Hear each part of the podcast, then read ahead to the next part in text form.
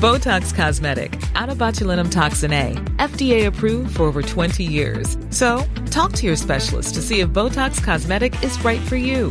For full prescribing information, including boxed warning, visit BotoxCosmetic.com or call 877-351-0300. Remember to ask for Botox Cosmetic by name. To see for yourself and learn more, visit BotoxCosmetic.com. That's BotoxCosmetic.com. Don't know the answer? Ask the Naked Scientists. Hello and welcome to this week's Ask the Naked Scientists with me, Sue Marchant, and Dave Ansell.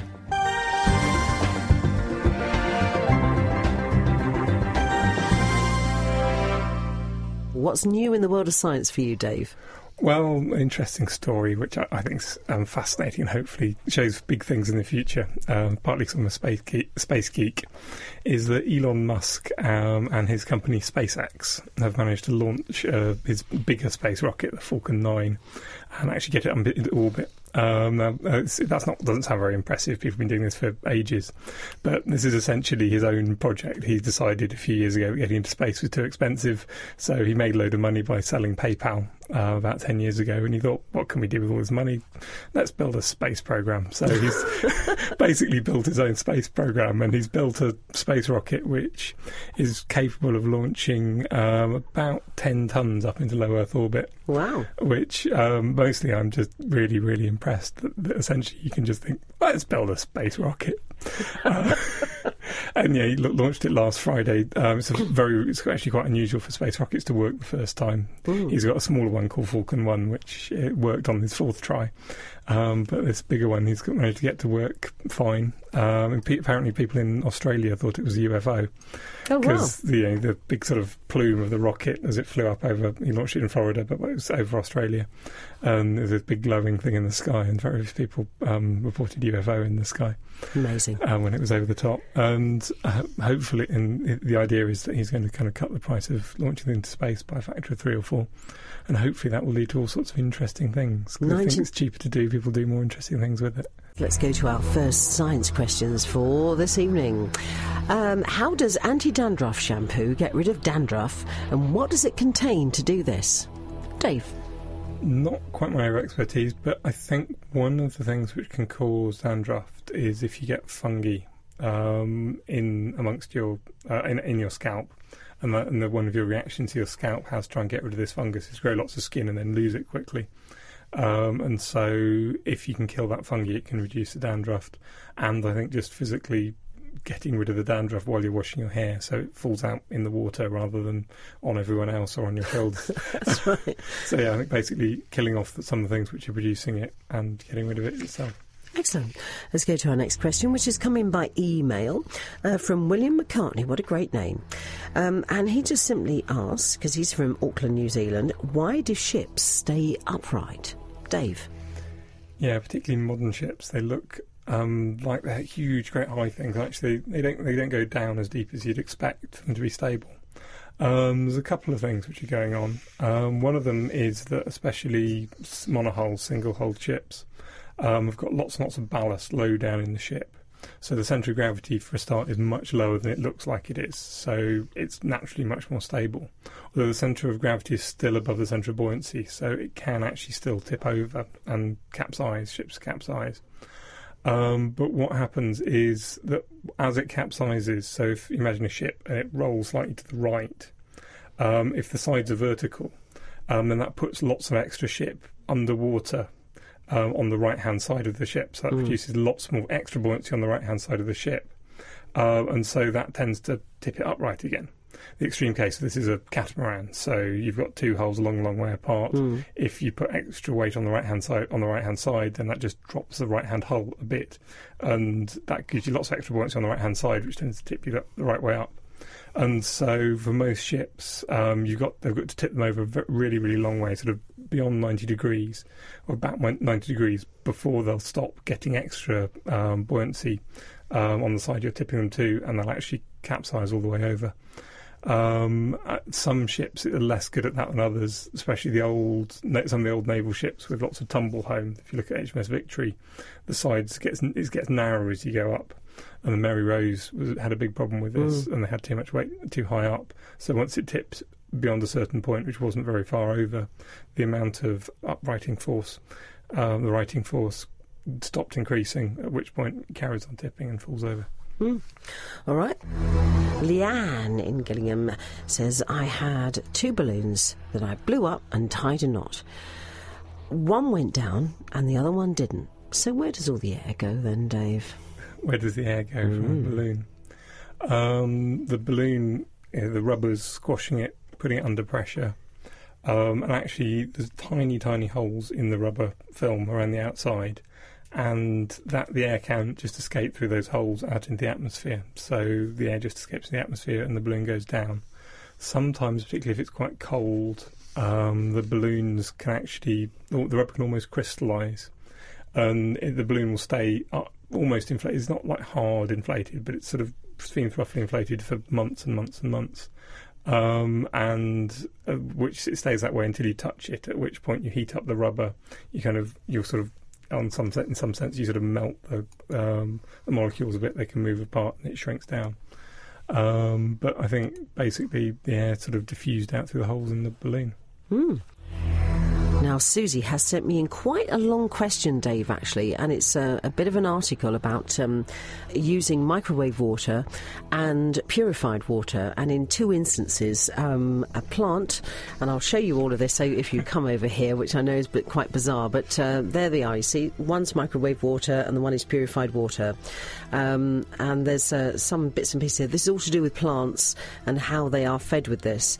And then um, she goes on to say about baby's milk being uh, warmed up in a microwave. Is microwave water safe? That's what she's actually saying in one thing another.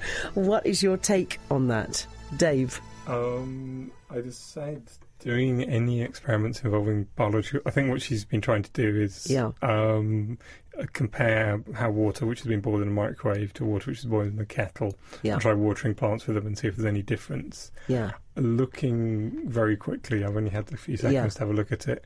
Um, she's only done this with sort of one plant in each case. Yeah. Um, and the problem with biology is that this is I feel very impressed by biologists in general. Is that in physics, if you design your experiment really well, in general, you can it'll work and it it'll, it'll be do what you're expecting it to. If you're dealing with um, plants or mice, they can just decide to do something else. It's just such a complicated um, system that I mean things can keel over and die for any number of reasons.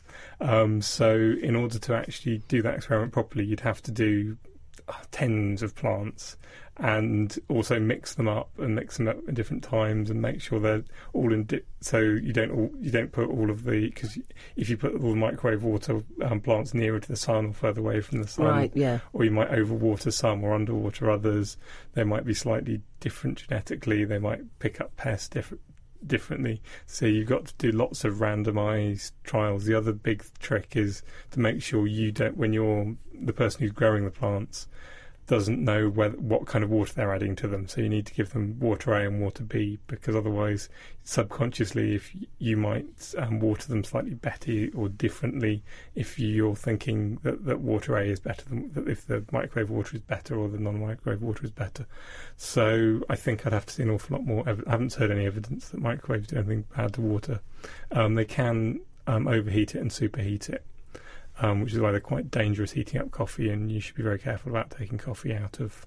If you heat up coffee in a microwave, you can actually get water above the boiling point of water, and then when you take it out, it can suddenly boil in your and explode in your face. Mm. So you've got to be very careful about that. But um, once it's cooled down, I've certainly never heard of anything wrong with it. and I can't see any reason why it would be Hmm. wrong. All right, Susie. Well, I hope that answers your question. Let's go to the phones now because we've got Dave in Diss who is on the line. Hello, Dave. Hiya, Sue. Hello, you are through to Dr. Dave. What's your question? Somebody just said something about balloons, and it made something click in my head.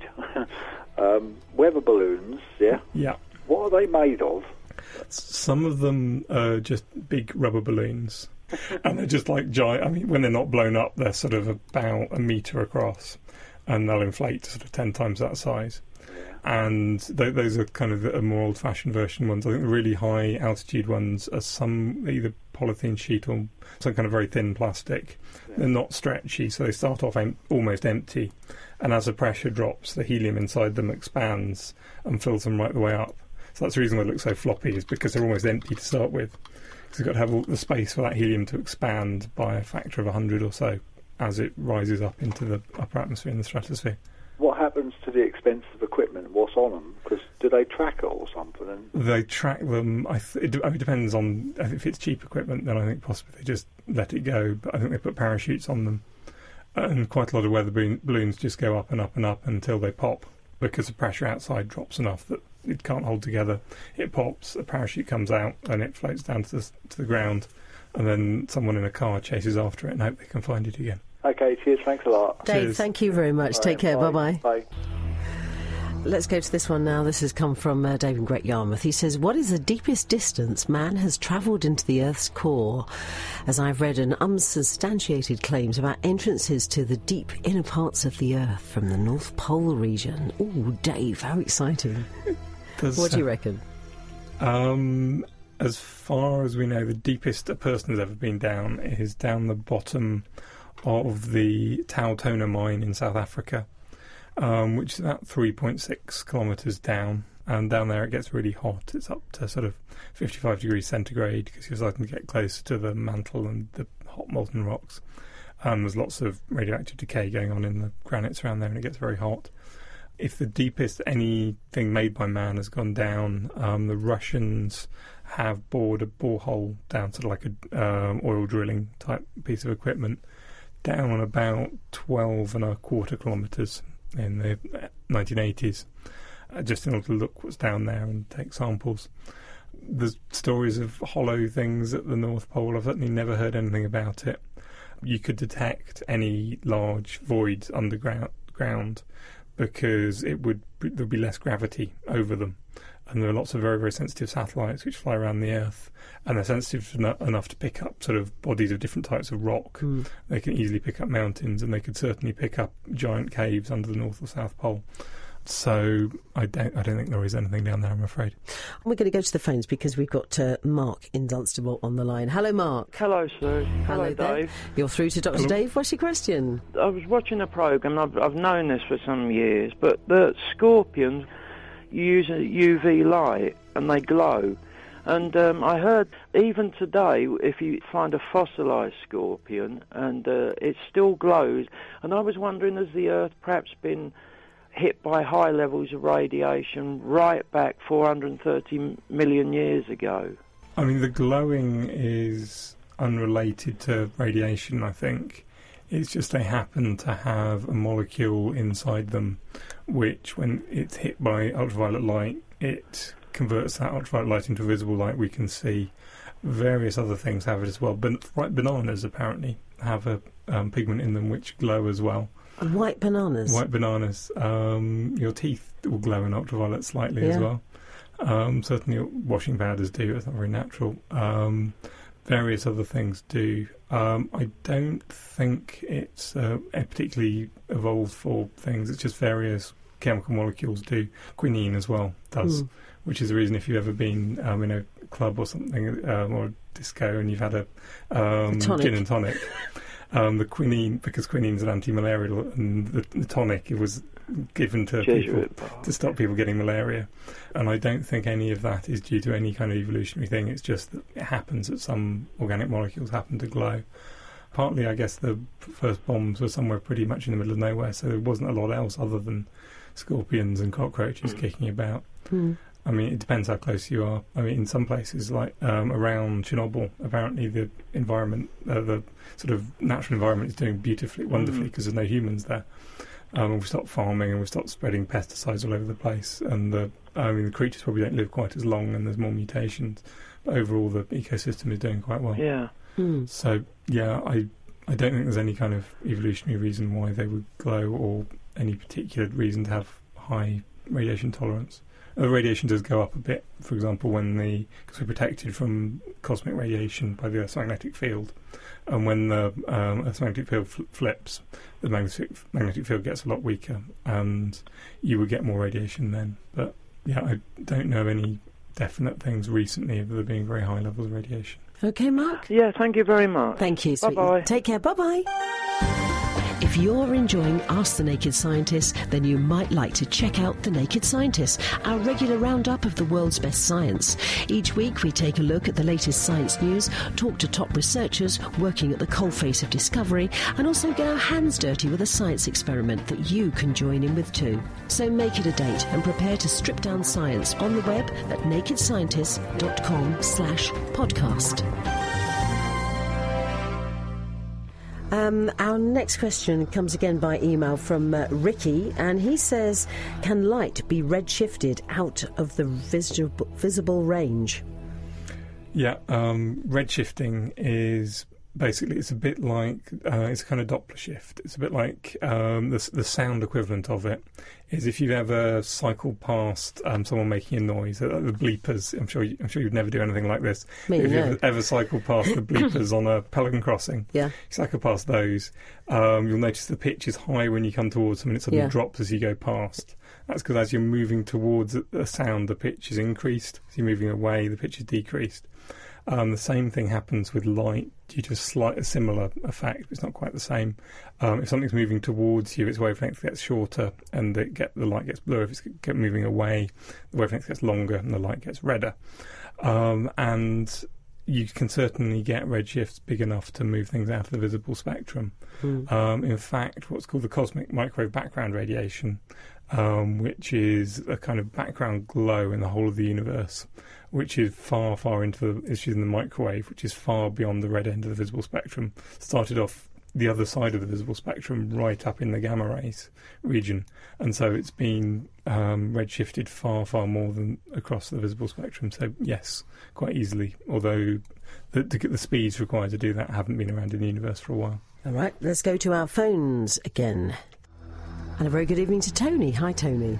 Good evening, Sue. Hey, we love to hear from you, Hey. Tony. Hey, what's your question? Uh, desert, you get the sun on the sand and you get, uh, you can't see properly, can you? Or on a road, like a, a tarmac road, the sun goes on that. I just wondered what it's doing to the atmosphere to make you see, make, uh, Oh, yeah, when you get that fuzziness, hard to- don't you? Yeah, go sort of fuzzy, doesn't it? Sort Yeah. of shimmery. Yeah. What's going on here is the sun's beating down, heating up the ground. The ground's getting very, very hot. The air's transparent, so it doesn't absorb very much heat. So the air higher up is still quite cold. The, so the air near the ground gets heated up by the hot ground, and hot air expands. And that means that light goes through it slightly faster. And where this hot, when this hot air rises, and where the light um, hit goes between the cold air and the hot air, it bends slightly in the Uh-huh. same way as light when it goes from air into glass it bends slightly so if you look through Refraction. refracts that's right so if you look through a glass everything looks slightly distorted behind it Indeed. so this hot air um, is refracting the air and because the air is hot and moving and kind of it's very turbulent it's sort of all swirly Yeah. um, the, the route at which it's being refracted changes all the time so the the light getting to you is coming from different places all the time it's changing over time and it shimmers it's also the reason why stars twinkle Oh. because um, if, if if you've got a whole atmosphere to go through, you get little um, temperature changes in the air up high, and the light um, can either get sort of um, focused down onto your eye, um, so it co- concentrated into your eye, in which case the star gets a bit um, brighter, or it gets um, defocused from your eye, in which case it gets a bit dimmer and it can move a little bit. And so it's the same effect for stars twinkling. Very interesting. Thank you. Thank you, Tony. Lovely to hear from you as well. And you. Take care. Bye bye. Bye. Um, one quick one here from Keith in Peterborough. Dave, he asks, um, why do helicopter rotors or aeroplane propellers seem to be stationary or even going in reverse when they're going at full speed? I think this is related to when you've got a wheel. Same, same thing. Wheels look like they're going the wrong direction. Um, the biggest place you see it is on film or on TV. And film or TV are taking a picture um, every. uh, With film, it's 25 a second. With TV in this country, it's 50 a second. So you're taking lots of pictures. And so if you're looking at something which is doing the same thing again and again and Mm. again, so if you imagine a propeller going round, if, if the propeller does a, exactly one turn every time you take a, take a picture, then every picture you'll see the propeller in the same place. It will look completely stationary. If the propeller does slightly less than a whole turn um, every time the camera takes a picture, each time you take it, the propeller will move backwards a little bit, so it will look like it's um, rotating backwards slowly. And if it does slightly more than a full turn, then it will look like it's turning forward slightly.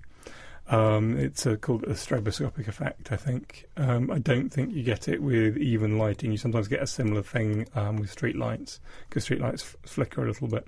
But I don't think it's an effect you actually see with even lighting, um, actually with your eyes, because your eyes don't have this kind of um, repeated um, picture taking like a video camera. Um, Mike in Colchester has asked, um, we cry with laughter, we cry in despair, and we, why should we cry at all? Are we the only species that cries, Dave? Um, lots of species produce tears. Yeah. Um, but I don't think that many. I it's not my area, but I haven't heard of any others which do it kind of in a, with a social function. Hmm. Um, normally, tears are there to keep your eye clean. If you get some, if you get something nasty in your eye, then you cry. Hmm. Yeah, if you get um, uh, when you're chopping onions, that kind of crying is Yeah. what it's designed for to get Yeah. the nasty compounds, the uh, volatile compounds which evaporate off the onion into your eye, which are quite nasty and painful. They just to wash them out of your eye, um, also bacteria and things like that. Um, but I haven't heard of any other animals um, which use it in a social um, context to indicate that they're upset or any kind of emotion. Hmm. All right, well, Pete has sent a question in. Is there any correlation between gravity, electromagnetism, and just the magnetism that you get from a normal magnet? Okay, electromagnetism. Um, it basically, if you have an electric current going through a wire for any electric current, um, that will produce a magnetic field. Um, this is actually to do with relativity. Um, Einstein explained this about 100 years ago. Mm-hmm. In fact, it was how he worked out relativity in the first place. One of the things. Um, it's basically uh, it's the same way that you may have heard that things get heavier when they go near the speed of light Mm-hmm. um, in, their charge also changes a little bit. You need this little correction to electric charge um, when things are moving um, because of relativity, and that correction, correction we call magnetism. So electricity and magnetism are very related, and the magnetism which you um, in a bar magnet is essentially due to electric currents which are permanently flowing around the atoms in around the iron atoms inside that bar magnet. So it's exactly the same as an electromagnet. It's just they're it, they're continuously going. It's electrons orbiting around um, iron atom uh, iron atoms inside the magnet. Um, relationship to gravity. There are lots and lots and lots of physicists trying to come up with a theory which combines electromagnetism and gravity, and the other two big forces in the universe. Um, the strong, the two, two nuclear forces called the strong and weak nuclear force. Um, and there's various theories which con- connected um, electromagnetism and the strong and weak magnetic um, nuclear forces, but no one's done it successfully and found evidence for it working with gravity. So it's a big question. Nobody Mhm. knows. Uh, Jeff in Ipswich sent an email in saying, on the subject of helicopters, is it true that they are limited to a certain speed due to their aerodynamics, or is it something else? That's from Jeff in Ipswich. Thank you, Jeff. Um, the big limit on the speed a helicopter can go is that the way a helicopter gets lift is you've got a rotor um, going in circles. Yeah. Um, and because it's basically a wing um, which is moving in circles all the time, and for that wing to generate lift, it's got to be moving through the air. Um, now, when you start moving forwards, the half of the rotor which is moving in the same direction as the helicopter compared to the air is now getting going extra fast, and the part of the rotor which is going backwards is moving in the same direction as the air is moving past the helicopter. So relatively, it's going slower through the air.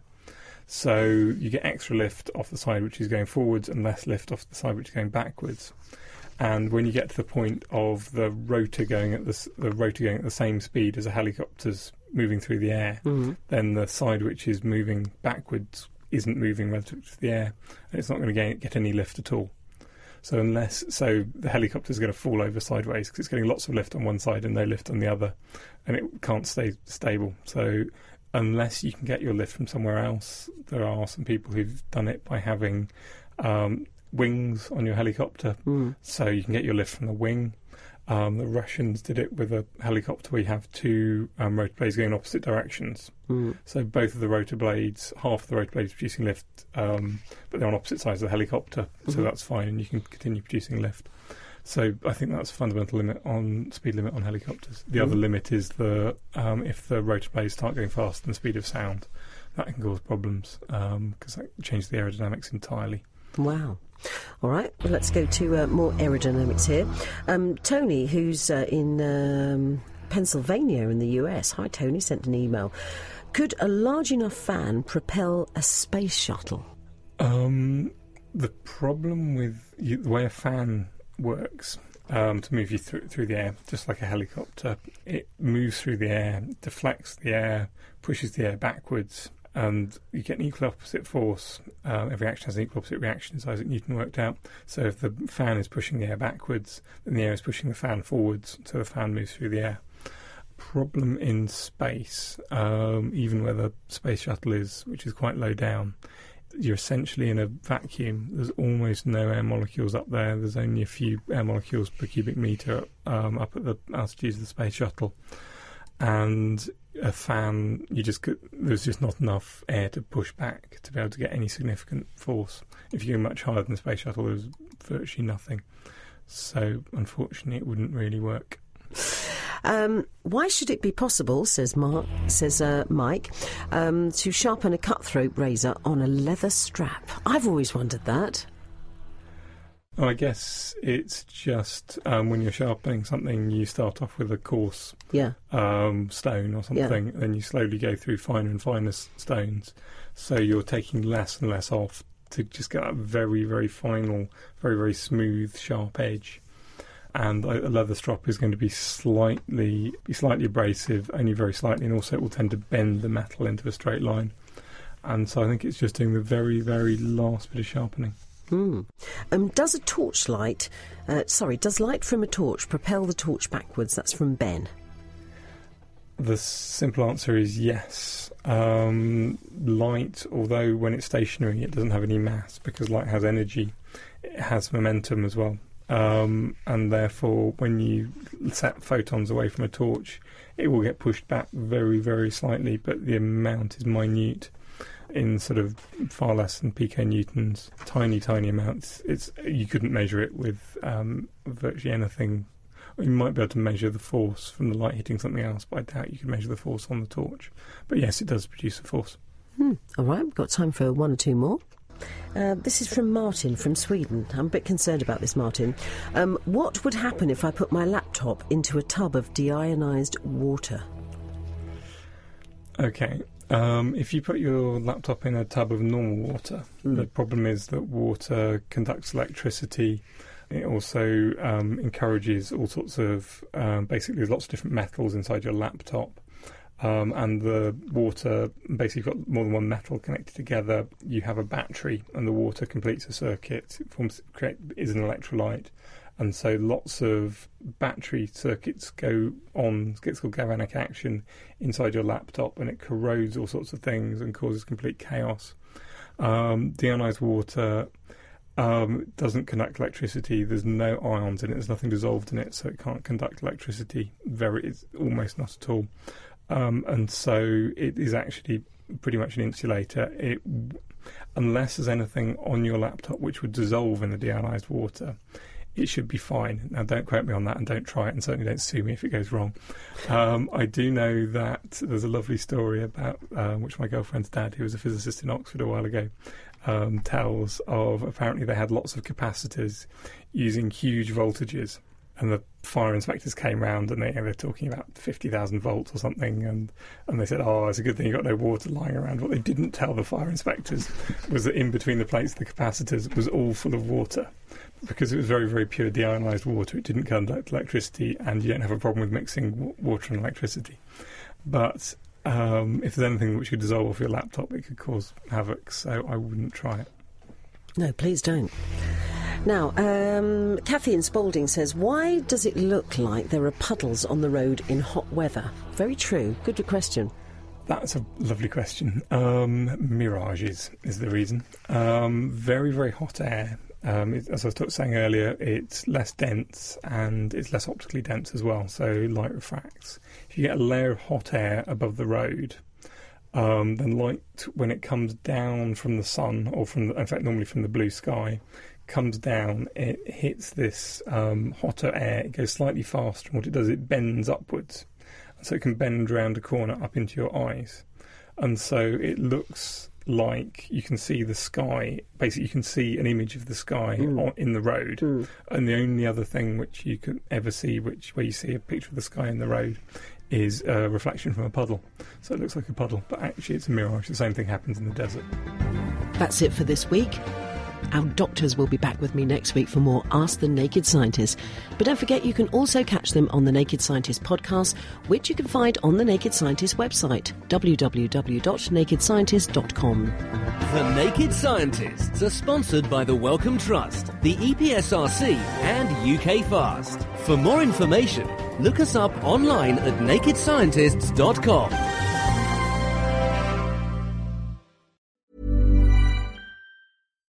Thinking about your next career move in research and development? Then it's time to make your move to the UK. The nation that's investing 20 billion pounds in R&D over the next 2 years. The nation that's home to 4 of the world's top research universities. The nation where great talent comes together.